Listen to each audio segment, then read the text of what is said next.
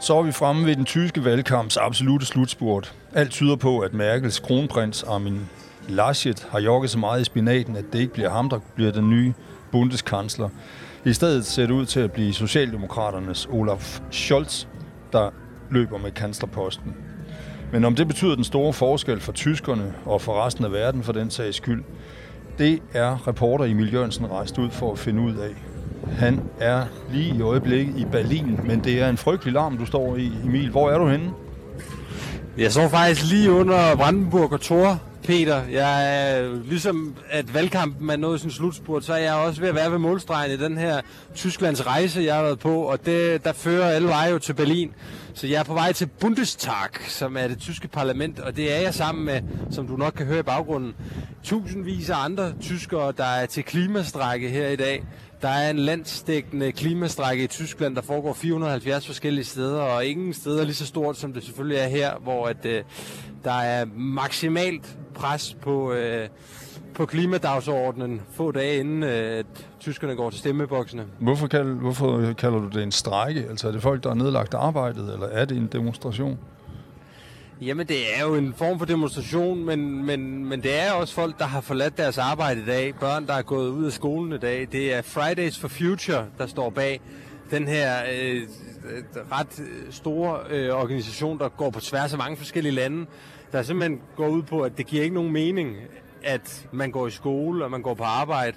Man uddanner sig til noget, hvis ikke der er en planet at uddanne sig i om 50 år. Det er jo den samme bevægelse, som Greta Thunberg hun er født ud af, og det er dem, der står bag den her kæmpe store demonstration, som jeg overhovedet ikke har fået overblikket over endnu. Jeg er lige ankommet, men jeg kan bare konstatere, at der er enormt mange mennesker, og øh, der er enormt mange mennesker med noget mere farverigt tøj på, end øh, jeg har set andre steder i Tyskland. Der er mange folk med ladcykler, der er mange øh, folk med børn, der er nogen, der går og hygger sig med en, en, en frokostøl også. Øh, der er generelt dejlig stemning her i øh, Tysklands hovedstad.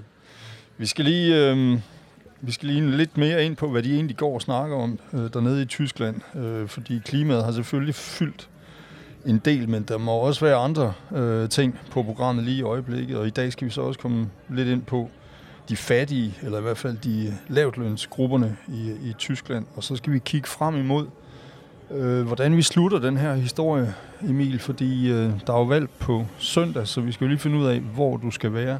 Mit navn er Peter Rasmussen, jeg er chefredaktør på Avisen Danmark, og vi prøver at øh, følge det tyske valg så tæt vi kan, men øh, Emil, temaerne i, øh, i øh, den tyske valgkamp, det er selvfølgelig klima, du står midt i lige nu, så vi vil lige så godt starte med det. Hvor meget har det fyldt egentlig?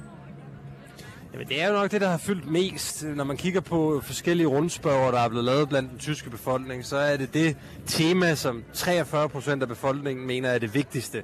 Og dermed så overstiger det faktisk corona på andenpladsen, og den sociale dagsorden og digitalisering, der kommer rangeret ned efter. Så det har været vigtigt, og det, det, det hele startede jo, da himlen den åbnede sig i sommer, og der det skyllede ned, så store dele af det vestlige Tyskland blev oversvømmet der skyllede klimadagsordenen jo også ind og overtog mm. det hele, og mange havde regnet med, at det ville få en langt større betydning, end det egentlig har haft. Fordi når man snakker klimadagsorden her, så er det jo ikke fordi, at 43 procent af den tyske befolkning bare alle sammen mener, at nu skal de stoppe med at spise kød og køre 130 km i timen på motorvejen og brænde fossile brændstoffer af. Det er jo lige så meget fordi, at klimadagsordenen også bekymrer mange mm. af dem, som vi har snakket om tidligere, der er bange for at blive efterladt på perronen. Så det er et stort tema, og det er Øh, altså, det er det tætteste, Tyskland nogensinde har været på et klimavalg. Det men, her, så men det, det er jo ikke sådan, at øh, de grønne er blevet borget ind, øh, i hvert fald ikke kanslerkandidaten. Øh, det er jo ikke sådan, at, at øh, og det er jo ellers deres øh, væsentligste sag, klimadagsordenen. Men det er jo ikke sådan for alvor styrket dem, kan man sige.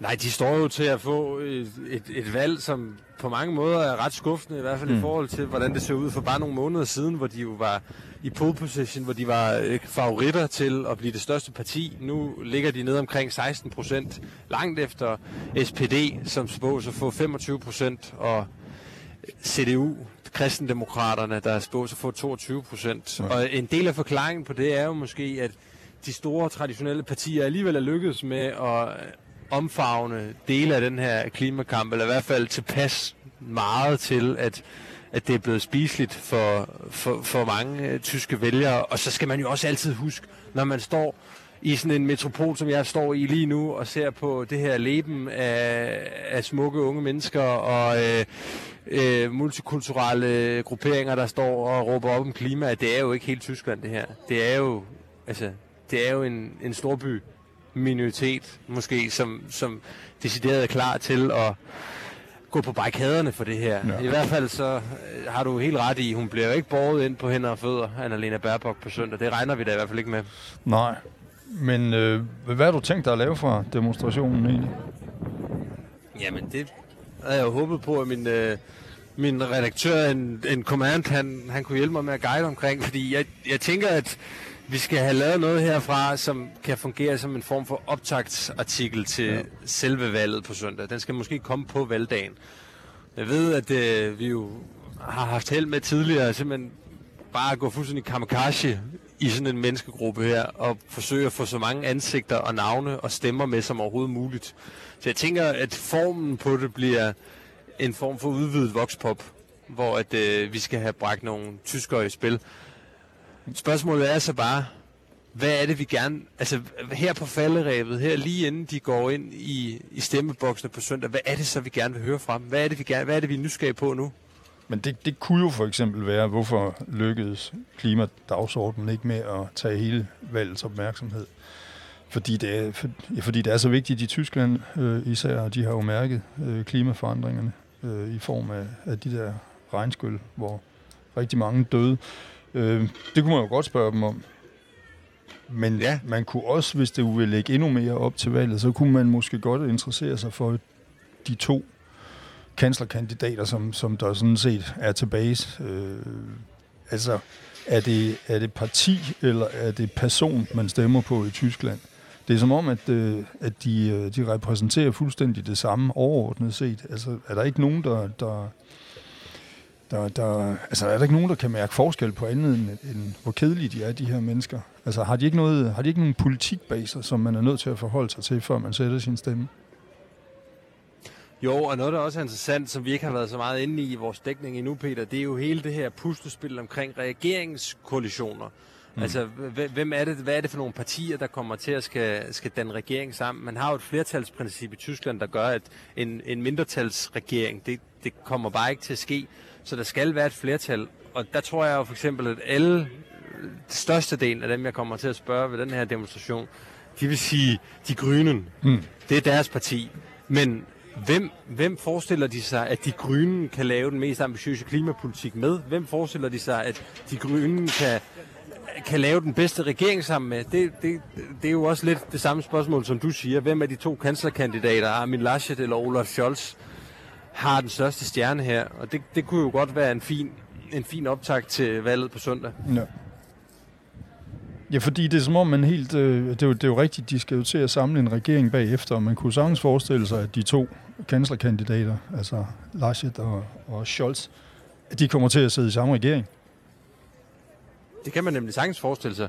Og det, det, var, det var noget, som måske bliver lidt for teknisk at begynde at, at udrede her i vores podcast, mens jeg står til demonstration, hvordan de forskellige lyskryds kan komme til at se ud af, af, af partikombinationer. Men, mm. men det var jo også noget, man kunne man kunne forsøge at udrede i en faktaboks til vores artikel, der kommer på valgdagen, hvordan, altså, hvordan er de mest sandsynlige scenarier, fordi der er også et, et parti, der hedder FDP, som vi nærmest, nærmest ikke har nævnt, som, som kan komme til at få en decideret kongemagerrolle i, i hele det her puslespil. Så, så måske at, at dreje det lidt ind på det, kunne være interessant i, uh, i dagens demo.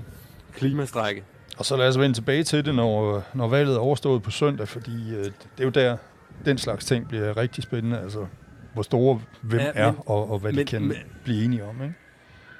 Jo, men lige en fodnote, inden vi bevæger os videre, Peter, fordi at, uh, du stillede mig et spørgsmål i podcasten i sidste uge, om hvordan det kunne være, at dele af den tyske ungdom ikke havde mere bid i sig. Øh, de ikke var lidt mere aggressive. Det virkede som om de mennesker, jeg præsenterede i avisen, at de nogle gange øh, der var ikke meget revolution over dem. Øhm, og øh, jeg forsøgte at svare det så godt jeg kunne på det tidspunkt, men jeg har, jeg har været lidt irriteret over det svar, jeg gav dig, fordi jeg synes ikke, jeg havde helt styr på det.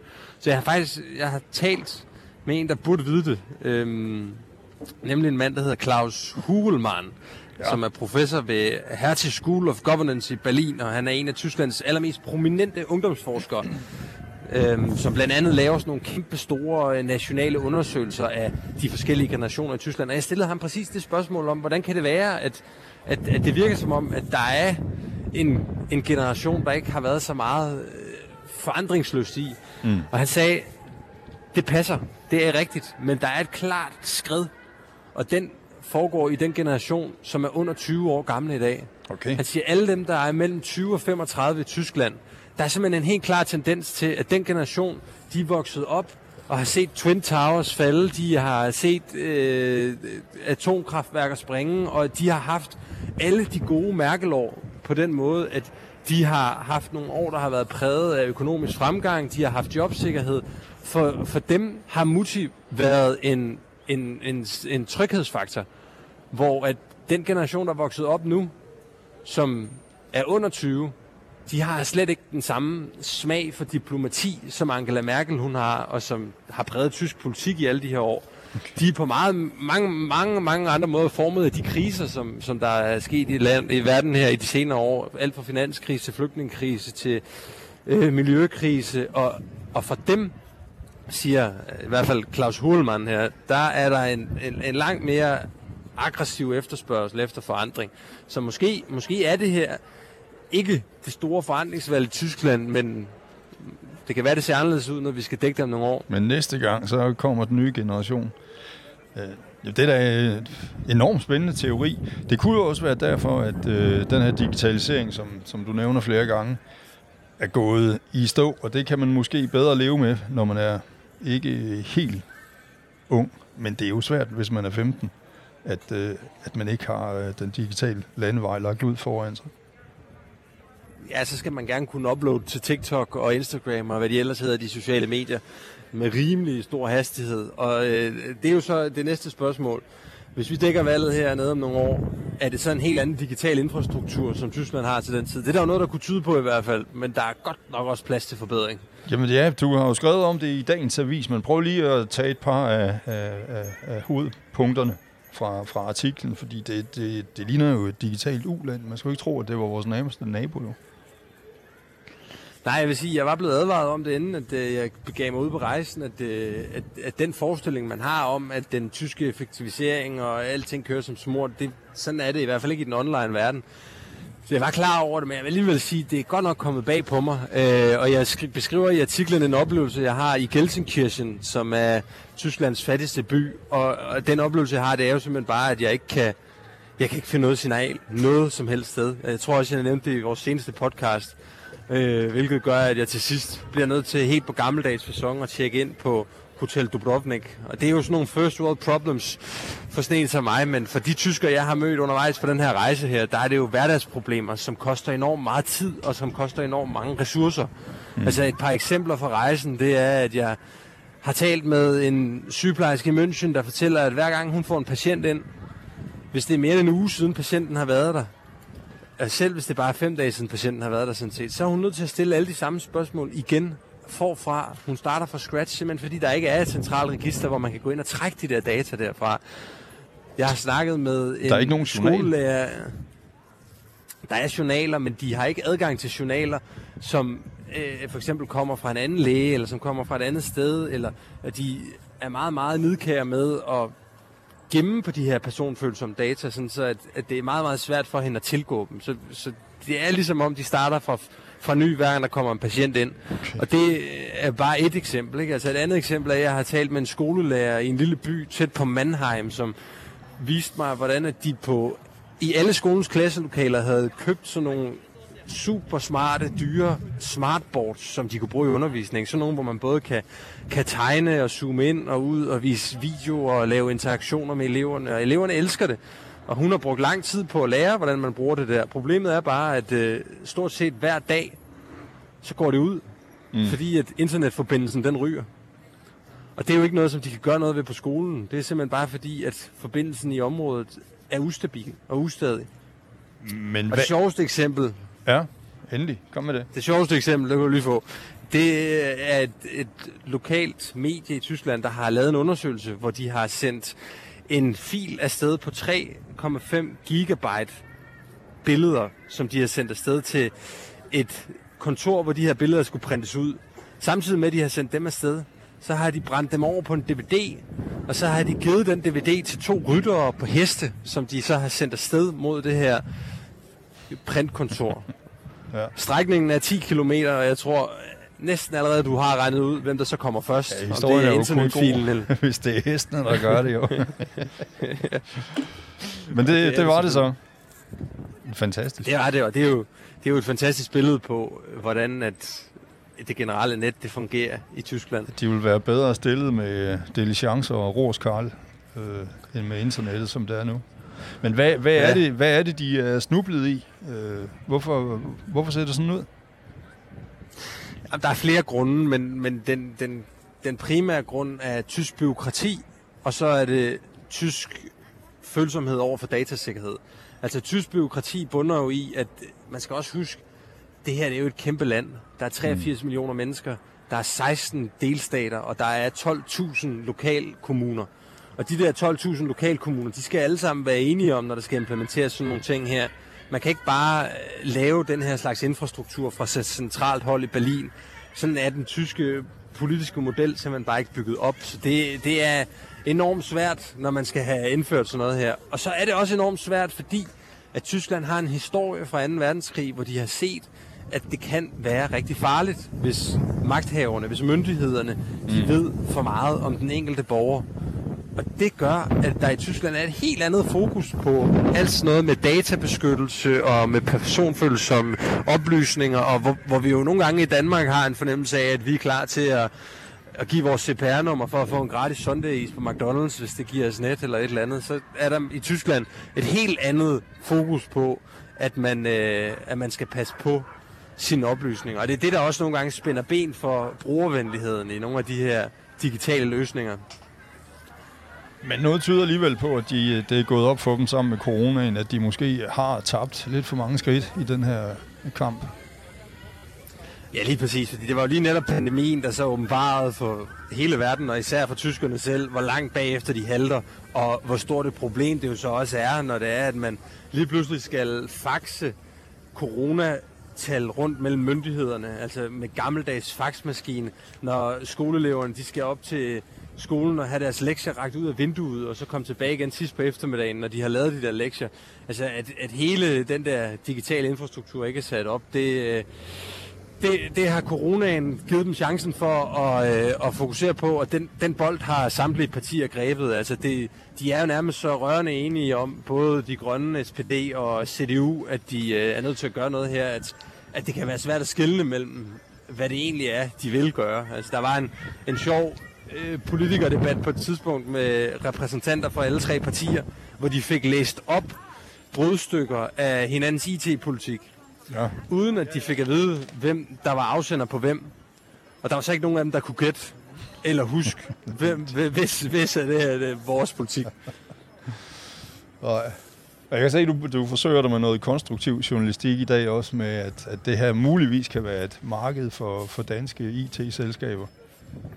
Altså at hjælpe tyskerne op over kantstenen til den digitale verden. Ja, du siger, at jeg forsøger mig. Hvordan synes du, det lykkes? Jamen, jeg synes, at det er glimrende. Altså, jeg synes godt nok, det er et, det er et lille eksempel med, med digitale billeder, men altså, det er åbenbart der, vi starter, når vi snakker Tyskland.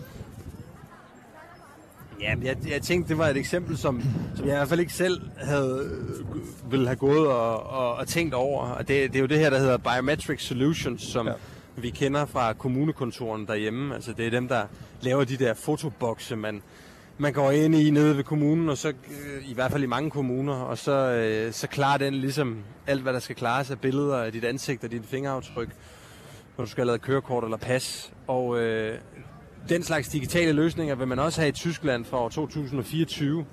Og det betyder jo lige pludselig, at der er et marked, der er altså 50 gange større end det danske marked for sådan nogle som Biometric Solutions.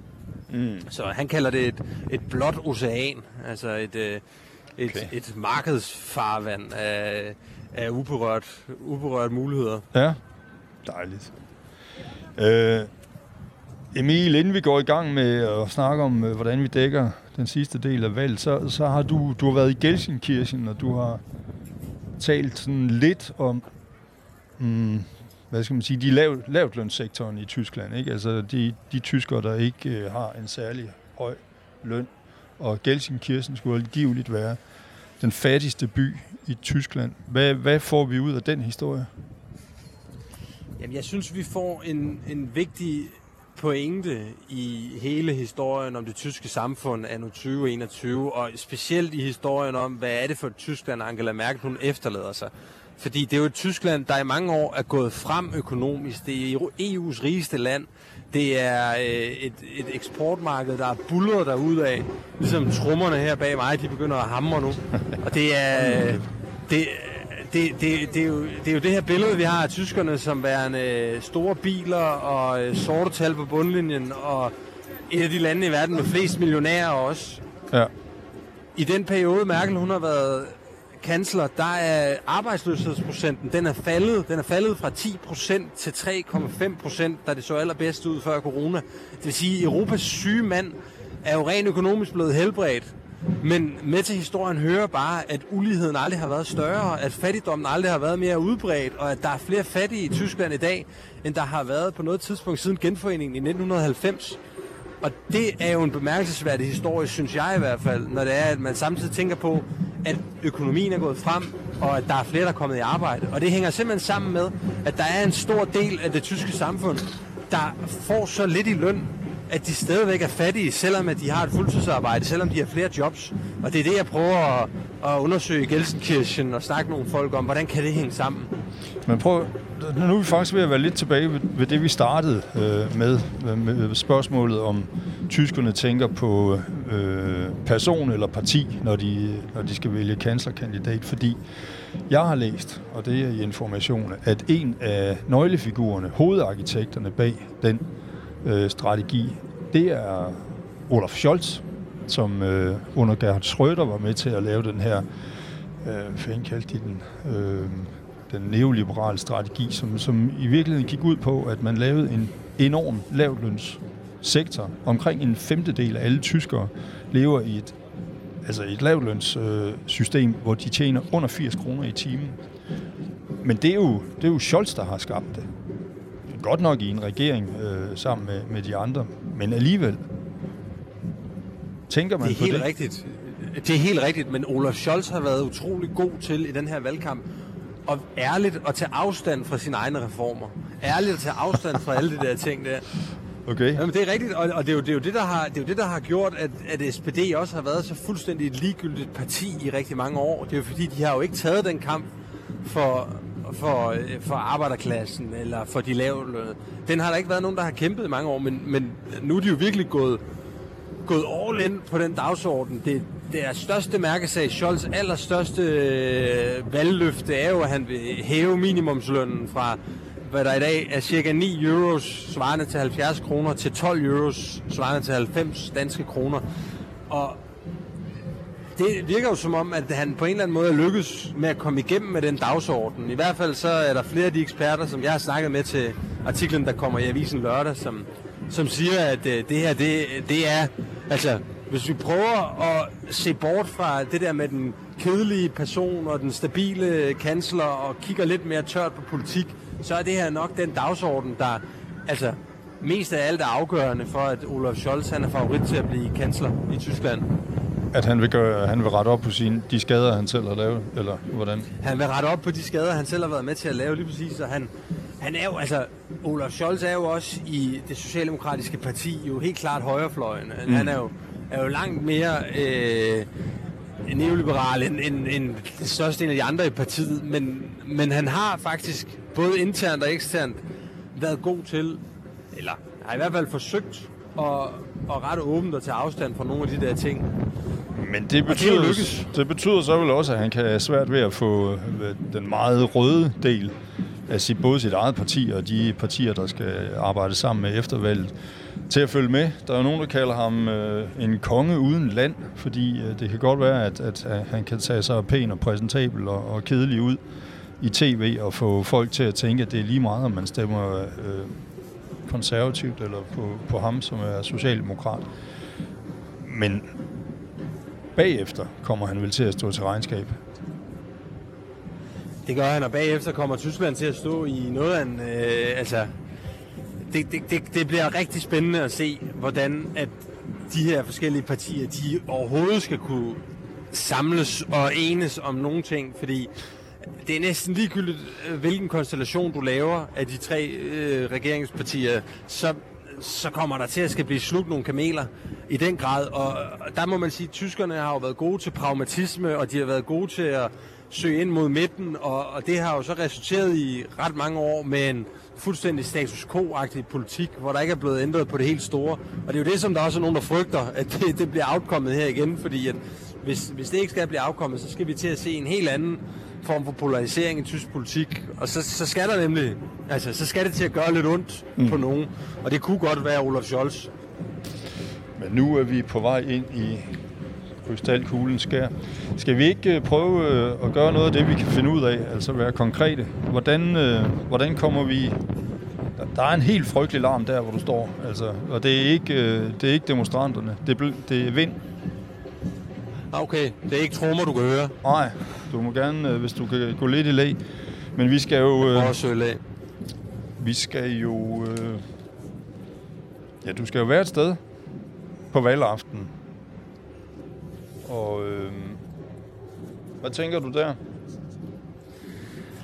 Ja, men jeg har tænkt meget over det, Peter, og øh, jeg, jeg, som jeg ser det, så har vi tre valgmuligheder, vi lige hurtigt kan snakke om her, og det, øh, det kan egentlig sammenlignes lidt med de tre valgmuligheder, som tyskerne har, når de går ned i stemmeboksene på søndag.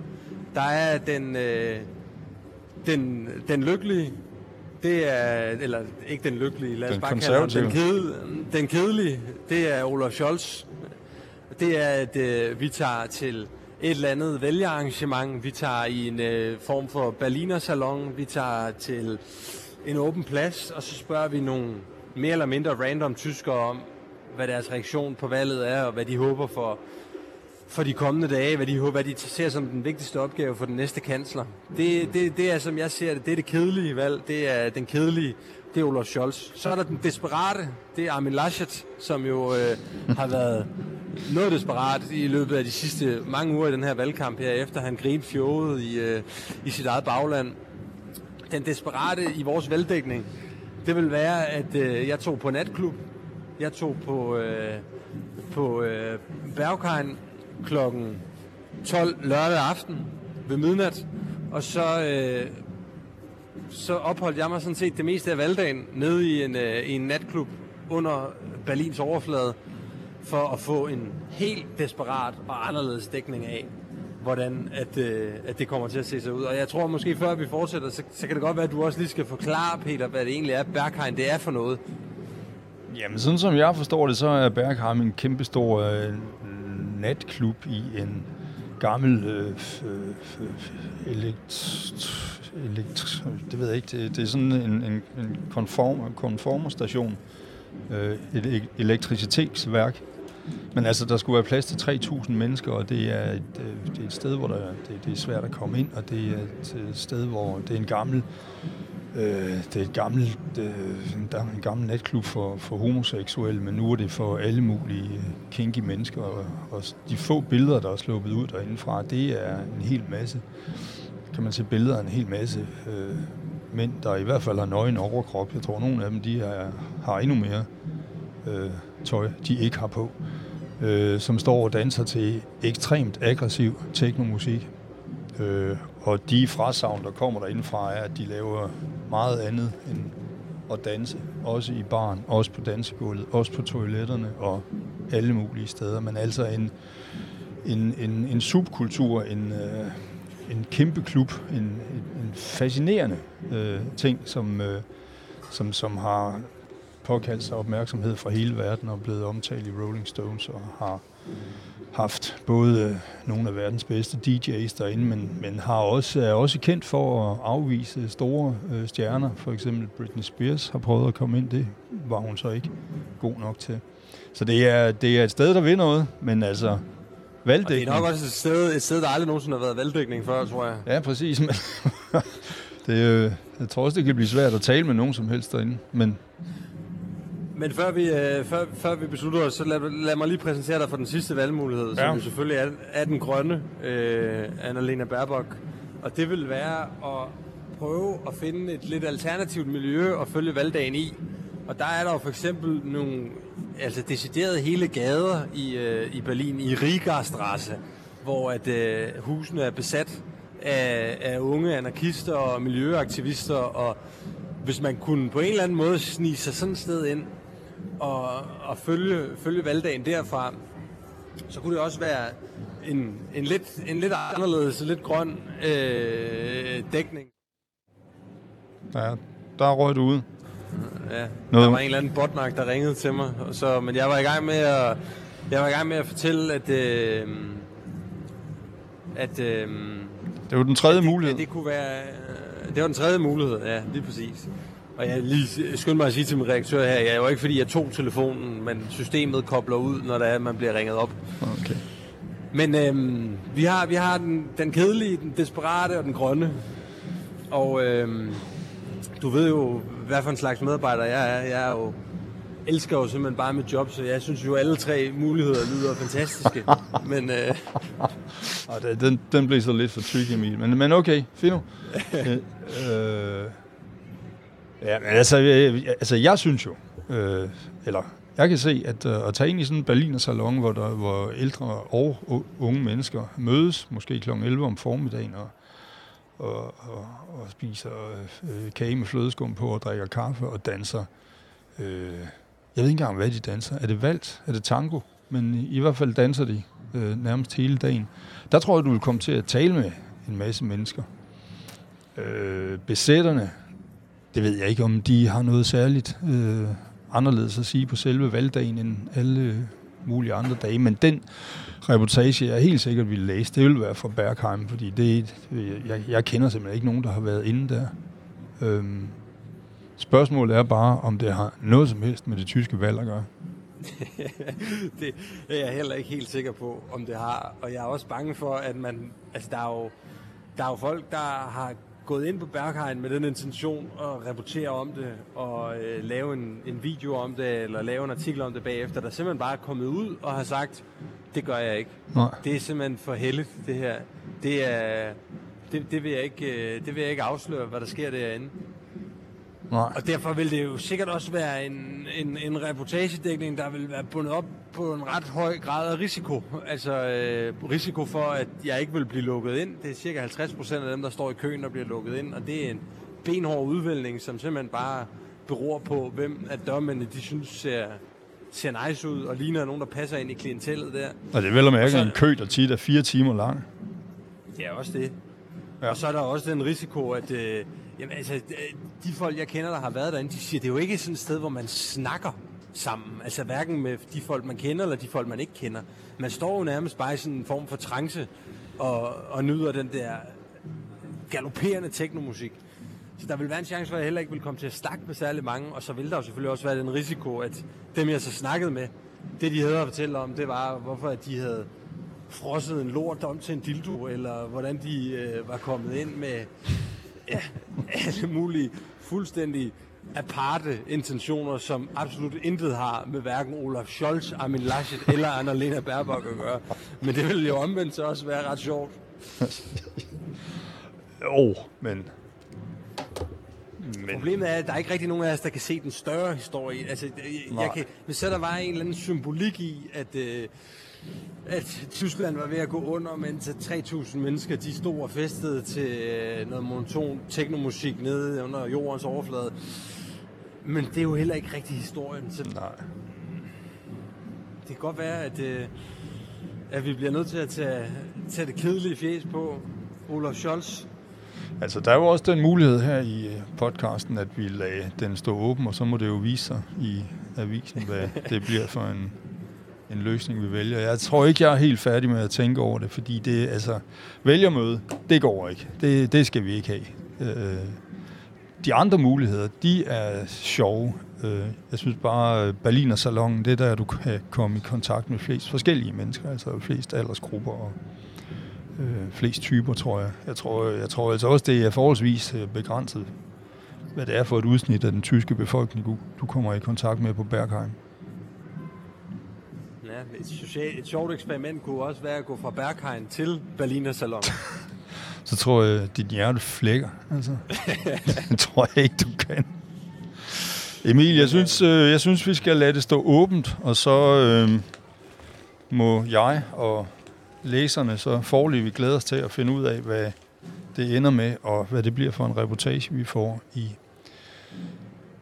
avisen, og selvfølgelig i nyhedsbrevet øh, Dagens Danmark, øh, efter det tyske valg på søndag. Op, en, en blankocheck lige at få leveret her på en fredag eftermiddag. Ja, sådan er det. Det er sjovt at være journalist. Emil, god tur og godt valg. Det her, det var den øh, sidste podcast inden valget øh, i Tyskland. Øh, men vi vender tilbage med en opsamling på, hvordan det hele endte øh, i næste uge. Mit navn er Peter Rasmussen, jeg er chefredaktør på Avisen Danmark, og Emil, vi tales ved. Det gør vi i hvert fald, Peter. Hej. Hej.